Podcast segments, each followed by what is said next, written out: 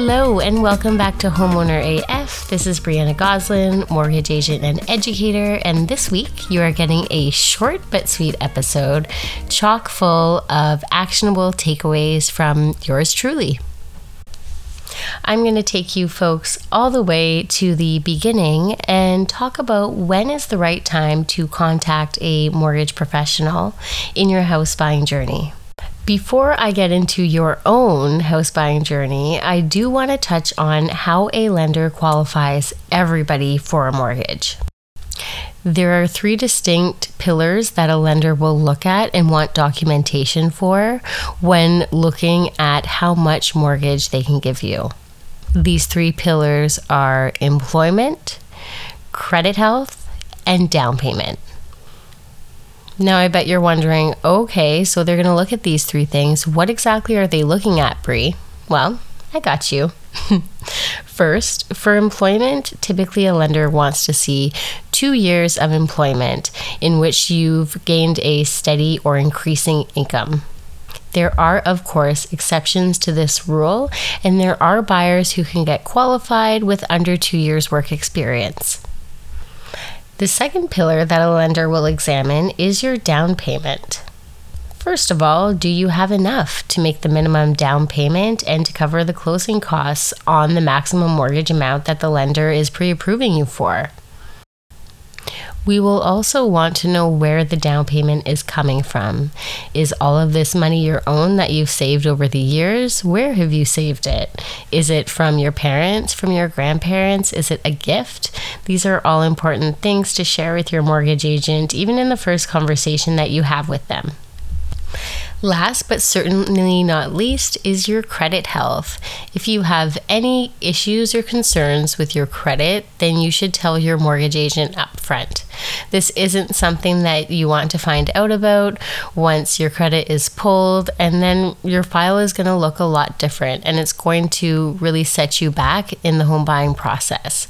So, yes, transparency here is key, folks.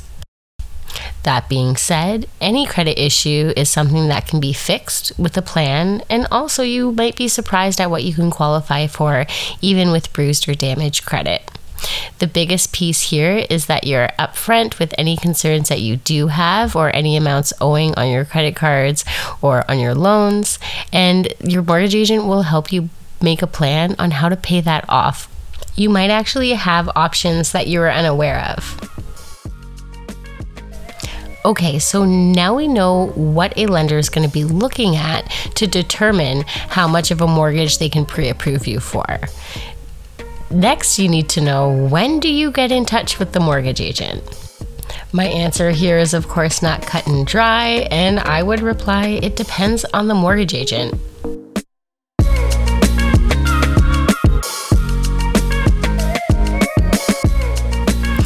The really neat thing about working with an independent mortgage agent is that we offer a boutique service as opposed to maybe a Costco style service that a larger conglomerate or lender would offer. So, for someone like me, I get to provide exactly the service that I want.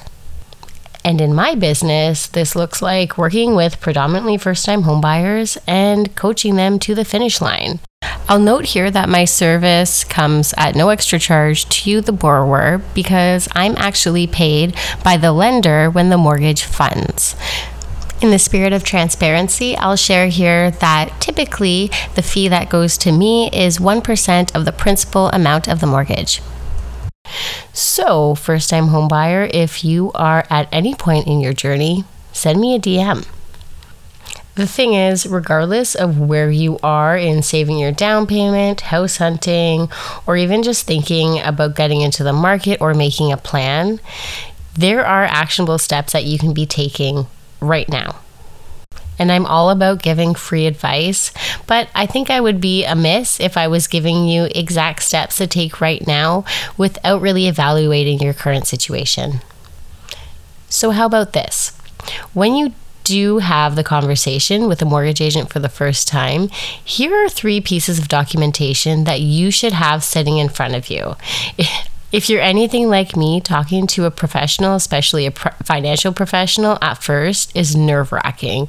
And I like to have some numbers and figures in front of me, and even sometimes a script, I'm not gonna lie, so that I feel confident and comfortable and I'm not flubbing the really important questions that these people are asking me. First, let's start with tax documents to prove your income.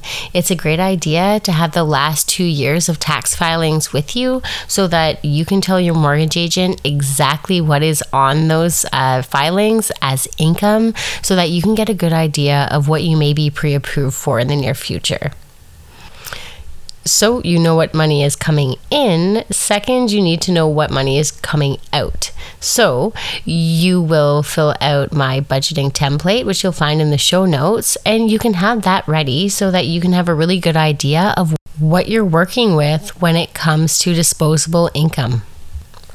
Third, you'll want to have a list of goals that means what kind of home do you want to buy? When do you want to buy your home? Are you looking at a home that has a basement rental in it, or are you looking to do some improvements even before you move in? All of these things are, first of all, really exciting to talk about. And you do want to talk to all the real estate professionals working with you about your dreams and your goals, uh, long term and short term. So write them down because it's easy to gloss over these details when we're talking about things that make us nervous, like finances. Now, before I leave you today with your homework, I want to mention that I get this question often as kind of a precursor to conversations with first time homebuyers. They say, I hope I'm not reaching out too early.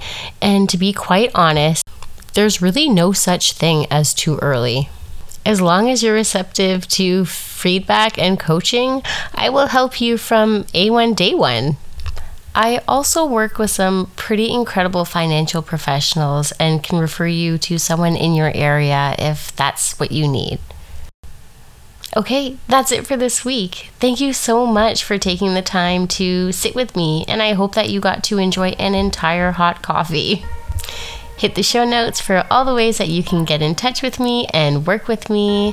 And if you found any value in this episode, please leave me a review on Apple Podcasts or your favorite podcast hosting spot. Have a great week, guys. Cheers.